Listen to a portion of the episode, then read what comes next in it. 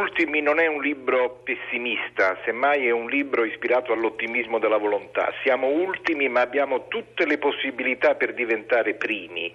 E mi spiego, eh, l'appello che ha fatto Draghi ieri parlando di una generazione perduta e eh, di, scar- di, uno scarso livello di istruzione si eh, presta benissimo al caso dell'Italia dove ricordiamo la disoccupazione giovanile arriva al 39%. Che cosa sta succedendo e che cosa è successo in questi anni? Secondo le statistiche che io racconto nel libro Ultimi dell'Ocse siamo precipitati nella conoscenza e nella formazione in matematica, lettura e scienze, ovvero le materie fondamentali che si insegnano nelle scuole. Pensate che siamo ai livelli del Perù, del Costa Rica e della Colombia. Questo è diventato il nostro paese.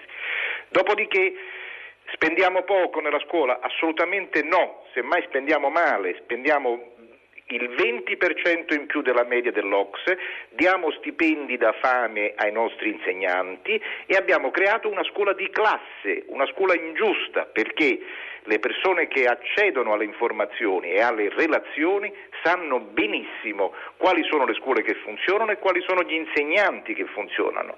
Oggi, lo racconto nel libro, siamo arrivati al punto che questo establishment di privilegiati accede non tanto alla scuola, ma addirittura chiede l'iscrizione alla specifica sezione, cioè all'insegnante particolarmente bravo.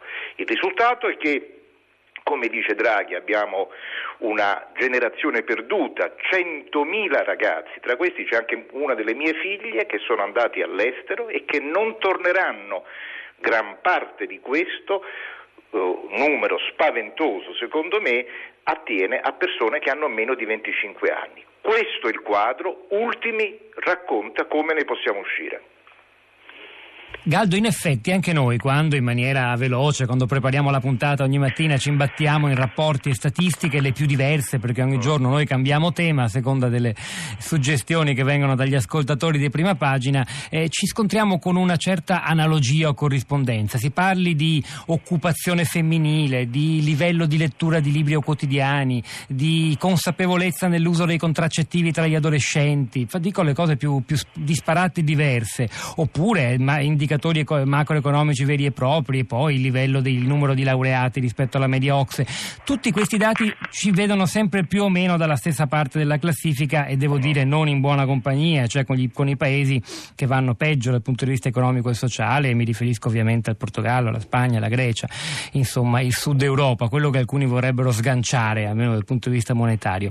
E, Ci ho detto però, fare delle medie statistiche in un paese come l'Italia è corretto oppure no? Perché quando poi i dati si vanno a disaggregare si trova spesso un nord che è a livelli della Germania, della Svezia o dei Paesi Bassi e un sud che è ancora più in basso di Portogallo e Grecia. A lei questa cosa è saltata agli occhi? Guardi, quello che lei dice è uno dei, degli elementi essenziali della ingiustizia di questo paese. Vorrei dirle innanzitutto che sui numeri Sa cosa diceva Platone, che insomma un po' di buon governo se ne intendeva? Platone diceva eh, i numeri sono il primo strumento del buon governo, ovviamente sono medie, quindi vanno interpretati e vanno anche eh, eh, declinati. Nel caso dei numeri italiani è verissimo quello che lei dice, c'è uno, uno scarto nord-sud che è impressionante. Chi nasce nelle regioni meridionali ha 300 volte in più la possibilità di diventare povero rispetto a chi nasce nelle regioni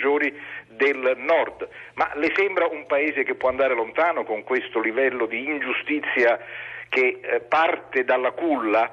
Le sembra un paese che può andare molto lontano quello dove abbiamo mh, casi di eccellenze nella sanità che io racconto nel libro Ultimi, eh, come per esempio il Policlinico Sant'Orsola di eh, Bologna con cinque pronto soccorsi, con una spending review che è stata fatta senza aspettare i ministri e contemporaneamente una Corte dei Conti che dice che a Napoli sono stati inventati 1500 posti di primari finti e inutili. Sa qual è il problema? È che le nostre buone pratiche sono a macchia di leopardo nel Paese e purtroppo il modello tende sempre ad andare verso il peggio come riferimento, invece dovremmo fare di queste buone pratiche dei modelli da espandere in tutta l'Italia. I giornali di oggi, immagino che ne abbiate parlato o ne parlerete nel corso di questa puntata, danno notizia sul piano del digitale.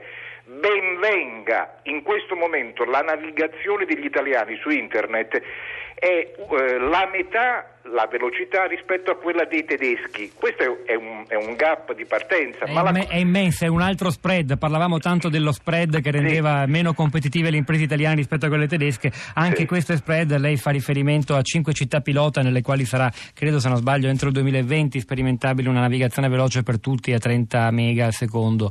Quindi una cosa, una cosa buona che renderà la vita e il lavoro più facile. Antonio Galdi, io la ringrazio.